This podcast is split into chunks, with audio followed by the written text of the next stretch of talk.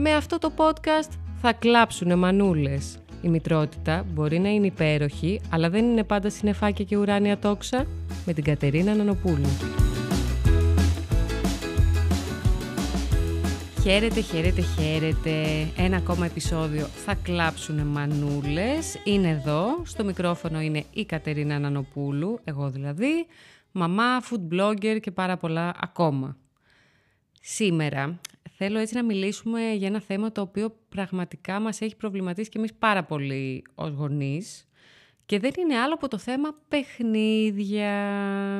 Συγκεκριμένα, πόσα παιχνίδια χρειάζεται τελικά ένα παιδί; Να πάρω τα πράγματα από την αρχή. Ο σύζυγος, ας το πούμε φώτη, είναι πάρα πολύ μήνυμα άτομο γενικά στη ζωή του. Δεν θέλει πολλά πράγματα, ρούχα, γκάτζετ, πράγματα από εδώ από εκεί. Γενικά θα ψωνίσει μια φορά το χρόνο, ας πούμε. Εγώ εντάξει, όχι τόσο, θα ψωνίσω λίγο παραπάνω. Αλλά και πάλι δεν μπορώ έτσι να γεμίζουμε το σπίτι με πράγματα. Δηλαδή με πιάνει μια μανία αναφάσει και πάω και τα ξεκαθαρίζω όλα και πετάω πράγματα, τα χαρίζω, τα δίνω από εδώ από εκεί. Γιατί έτσι δεν μπορώ αυτό το πολύ χάος. Έτσι όταν γεννήθηκε ο μικρός, ας το πούμε λουκουμάκι το παιδί, είχαμε πει σε όλο τον κόσμο να μην μας φέρουν παιχνίδια. Γενικά να μην μας φέρουν πάρα πολλά δώρα, γιατί δεν, δεν είχαμε και πού να τα βάλουμε για να πω την αλήθεια. Και δεν θέλαμε έτσι να μαζεύουμε πάρα πολλά πράγματα στο σπίτι και να μην ξέρουμε τι να τα κάνουμε. Τι συμβαίνει τώρα; Όταν λες στον κόσμο ότι δεν χρειάζεσαι τίποτα, για κάποιο λόγο δεν σε πιστεύει. Είναι σαν να είπαμε στον κόσμο, θέλουμε οπωσδήποτε πράγματα φέρτε μας ή δεν θα δείτε ποτέ το νεογέννητο παιδί μας. Κάπως έτσι ήταν η φάση. Και δεν ξέρω γιατί συμβαίνει αυτό, δεν ξέρω γιατί δεν μπορεί να δεχτεί ο άλλος ότι πραγματικά και ειλικρινά δεν θέλεις κάτι. Καταλαβαίνω ότι ο άλλος θέλει να σε ευχαριστήσει και εγώ το έκανα παλιά και κανένα δεν άκουγα και πάντα πήγαινα ένα δωράκι. Και θέλει έτσι να χαρεί και το παιδί και να σου δείξει ότι νοιάζεται και σε αγαπάει πάρα πολύ. Αλλά νομίζω ότι πλέον είμαστε σε αυτή τη φάση που όταν οι γονείς λένε δεν θέλουμε δώρα, το εννοούν. Και δεν θα γυρίσουν μετά να πούν «Α, είδες δεν μας έφερε δώρο». Όχι, θα πούνε «Δόξα τω Θεώ, δεν μας φέραν άλλα πράγματα γιατί ήδη έχουμε πάρα πολλά». Και εγώ όταν πήγαινα παλιά δεν το καταλάβαινα, αλλά τώρα έχουν αλλάξει και έχουν αλλάξει τα πράγματα και ο τρόπος που σκέφτομαι, ακριβώς γιατί έκανα παιδί και μας φέραν ένα εκατομμύρια πράγματα τα οποία δεν ξέραμε τι να τα κάνουμε. Και καταλήξαμε να έχουμε ένα παιδικό δωμάτιο, έχοντας μόνο ένα παιδί, δηλαδή δεν μπορώ καν να φανταστώ πώς είναι ένα παιδικό δωμάτιο ανθρώπων που έχουν δύο και τρία παιδιά, που τους έχουν μείνει και τα παλιά παιχνίδια.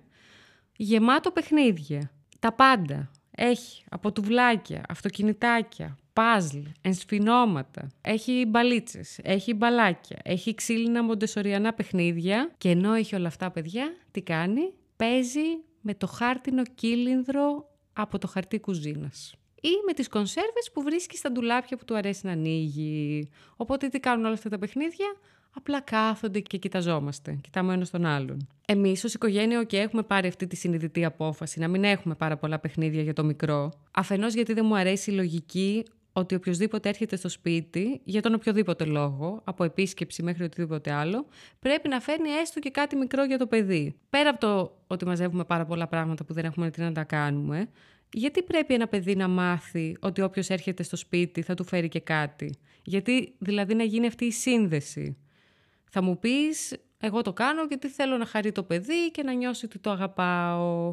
Ε, είναι λογικό να συνδέσει ένα παιδί την αγάπη και το νιάξιμο με τα δώρα, με τα υλικά αγαθά; Οπότε όποιος δεν του φέρνει κάτι σημαίνει ότι δεν το νοιάζεται και δεν το αγαπάει. Και μετέπειτα στη ζωή του να νιώθει ότι μόνο όταν κάποιος του φέρνει πράγματα ή μόνο όταν του αγοράζει τέλος πάντων υλικά αγαθά νιώθει το ίδιο καλά. Θα μου πείτε το πάω πάρα πολύ μακριά.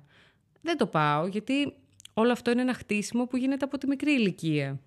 Αντίστοιχα συμβαίνει και όταν ένα παιδάκι έχει αδερφάκι και το ένα έχει γενέθλια, που πάλι κάπως νιώθουμε την ανάγκη ότι πρέπει να πάρουμε δώρο και στα δύο παιδιά για να μην ζηλέψει το άλλο.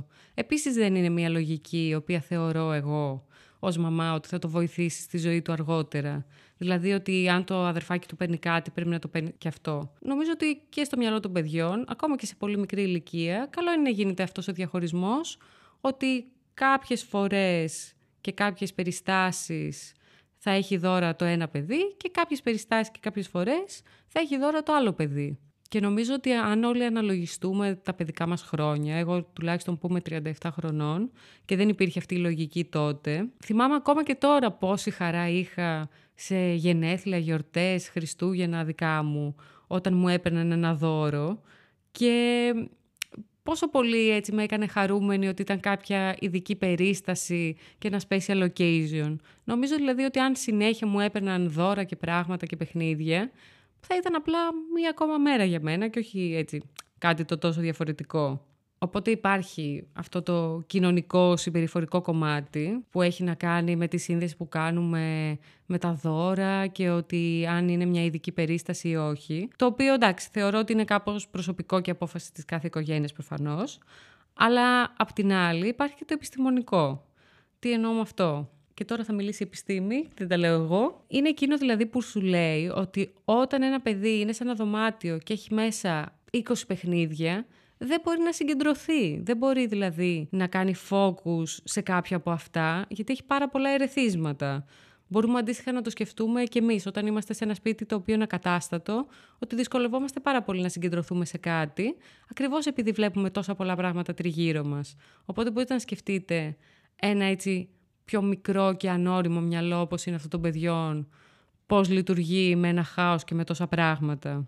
Θυμάστε όταν εμείς ήμασταν μικροί και παίρναμε το κουτί από τα χαρτομάντιλα και το κάναμε αυτοκινητάκι και κάναμε και το κάναμε έτσι και τι ωραία παίζαμε. Αυτό επειδή δεν είχαμε πάρα πολλά παιχνίδια, οπότε ό,τι βρίσκαμε το κάναμε παιχνίδι. Ε, λοιπόν, τότε βάζαμε τη φαντασία μας να δουλέψει και βρίσκαμε τρόπους να κάνουμε το οτιδήποτε παιχνίδι.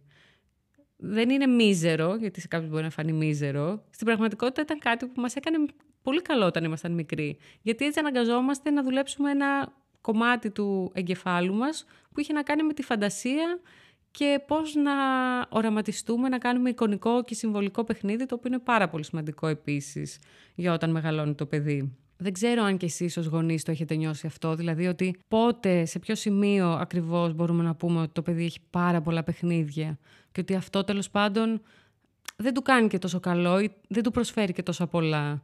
Εγώ το σκεφτόμουν πάρα πολύ το καλοκαίρι που είχε τύχει να πάμε διακοπές, διάφορες οικογένειες με παιδιά μαζί. Οπότε όλοι είχαμε φέρει τα παιχνίδια για τη θάλασσα και είχαμε καταλήξει να έχουμε σε μία παραλία 200 κουβαδάκια και 35 τσουγκράνες. Και παρότι είχαμε 35 τσουγκράνες συνολικά, τα παιδιά τσακώνονταν όλα για την ίδια κίτρινη τσουγκράνα. Ενώ υπήρχαν άλλες τόσες. Οπότε άρχισα να σκέφτομαι ότι δεν έχει να κάνει με την ποσότητα ή ότι να έχουμε πολλά, γιατί τα παιδιά, OK, το ένα θα πάρει τη μία τσουγκράνα, το άλλο θα πάρει την άλλη. Τελικά πάλι θα καταλήγουν. Είτε μία έχει είτε 35, πάλι για την ίδια θα καταλήγουν να τσακώνονται, νομίζω. Είναι αυτή η ηλικία τέλος πάντων που δεν πολύ μοιράζονται, δεν, έτσι, δεν το έχουν αυτό το κομμάτι. Εμείς βέβαια είχαμε πάει με ένα κουβαδάκι μόνο, λιτή και απέριτη, γιατί είχαμε σκεφτεί ότι θα φέρουν οι άλλοι παιχνίδια.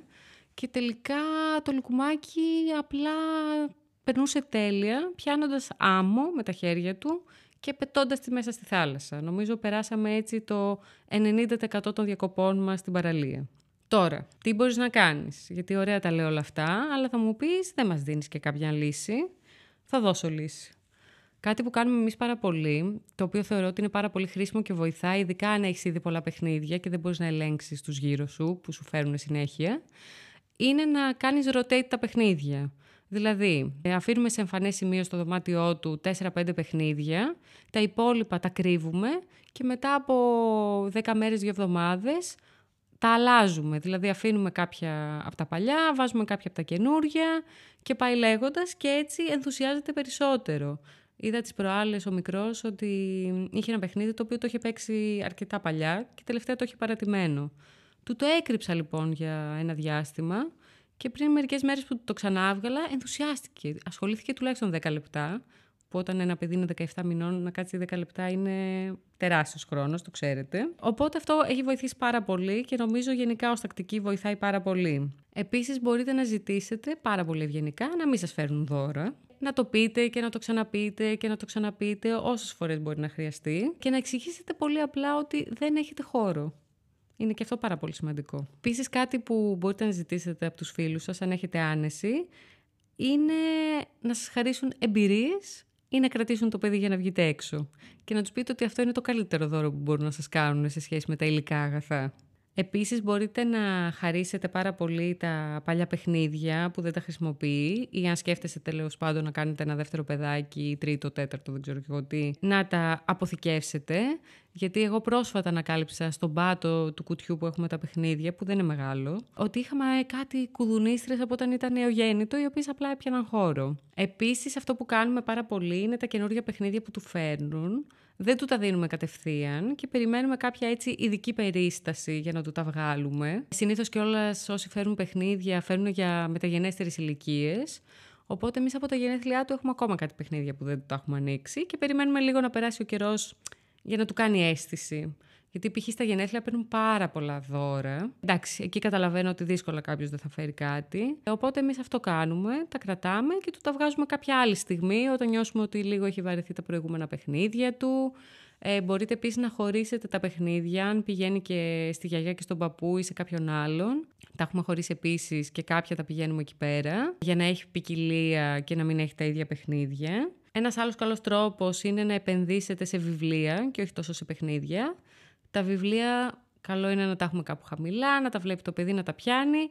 Βιβλία ποτέ δεν μπορούμε να έχουμε αρκετά νομίζω, δεν ξέρω, αυτή είναι η προσωπική μου άποψη. Πάλι βέβαια κάνουμε ένα καλό ξεκαθάρισμα αναφάσεις, πάλι φροντίζουμε να φέρνουμε μπροστά κάποια και πίσω να βάζουμε πιο παλιά και επίσης να κάνουμε rotate και κυρίως να κάνουμε επιλογές, δηλαδή τις επιλογές δεν τις λέω τόσο στην ποιότητα των παιχνιδιών γιατί υπάρχει και αυτή η τάση ε, μόνο ξύλινα μοντεσοριανά παιχνίδια και να μην του παίρνουμε το ένα και αυτά είναι τα καλύτερα. Τα παιδιά μπορεί να ενθουσιαστούν φοβερά με ένα απλό κουμπάκι που κάνει ήχο. Οπότε το ξύλινο τέλειο παιχνιδάκι που είναι και πανάκριβα πολλές φορές να μην του κάνει καμία αίσθηση. Ξέρουμε και ξέρετε όσοι είστε γονείς και με ακούτε ότι σίγουρα το παιδί δεν ενδιαφέρεται ούτε πόσο κόστησε ένα παιχνίδι, ούτε πόσα παιχνίδια έχει, τουλάχιστον σε πολύ μικρές ηλικίες. Αυτό που τον νοιάζει είναι να κάθεστε μαζί του, να παίζετε, να περνάτε καλά και να του προσφέρετε ερεθίσματα βασικά, γιατί αυτό είναι και τα παιχνίδια. Ούτως ή άλλως, όπως λέει και ο Φώτης, ο σύζυγος, εμείς ξέρουμε τι είναι παιχνίδι και τι όχι. Για το παιδί όλα είναι κάτι με το οποίο μπορεί να ασχοληθεί. Δηλαδή μία κονσέρβα στα μάτια ενός παιδιού 17 μηνών είναι το ίδιο ακριβώς παιχνίδι με το ξύλινο μοντεσοριανό πανάκριβο, πράγμα που του έχετε αγοράσει. Οπότε θα έλεγα να μην κολλάμε τόσο πολύ σε έτσι υλικά πράγματα και να, και να μην μας πιέζει αυτό, γιατί δεν έχουν και όλη τη δυνατότητα να αγοράζουν πάρα πολλά παιχνίδια και φυσικά ούτε το φιλικό οικογενειακό περιβάλλον να νιώθει άσχημα αν δεν μπορεί να πάρει πανάκριβα παιχνίδια στο παιδί. Νομίζω ότι καλύτερο είναι να επικεντρωνόμαστε σε άλλα πράγματα παρά σε όλα αυτά. Και με αυτό θα κλείσω και το σημερινό επεισόδιο. Μπορείτε πάντα να με βρίσκετε και στο Instagram γράφοντας bubbles κάτω παύλα cat και μέχρι το επόμενο θα κλάψουν μανούλες. Κουράγιο!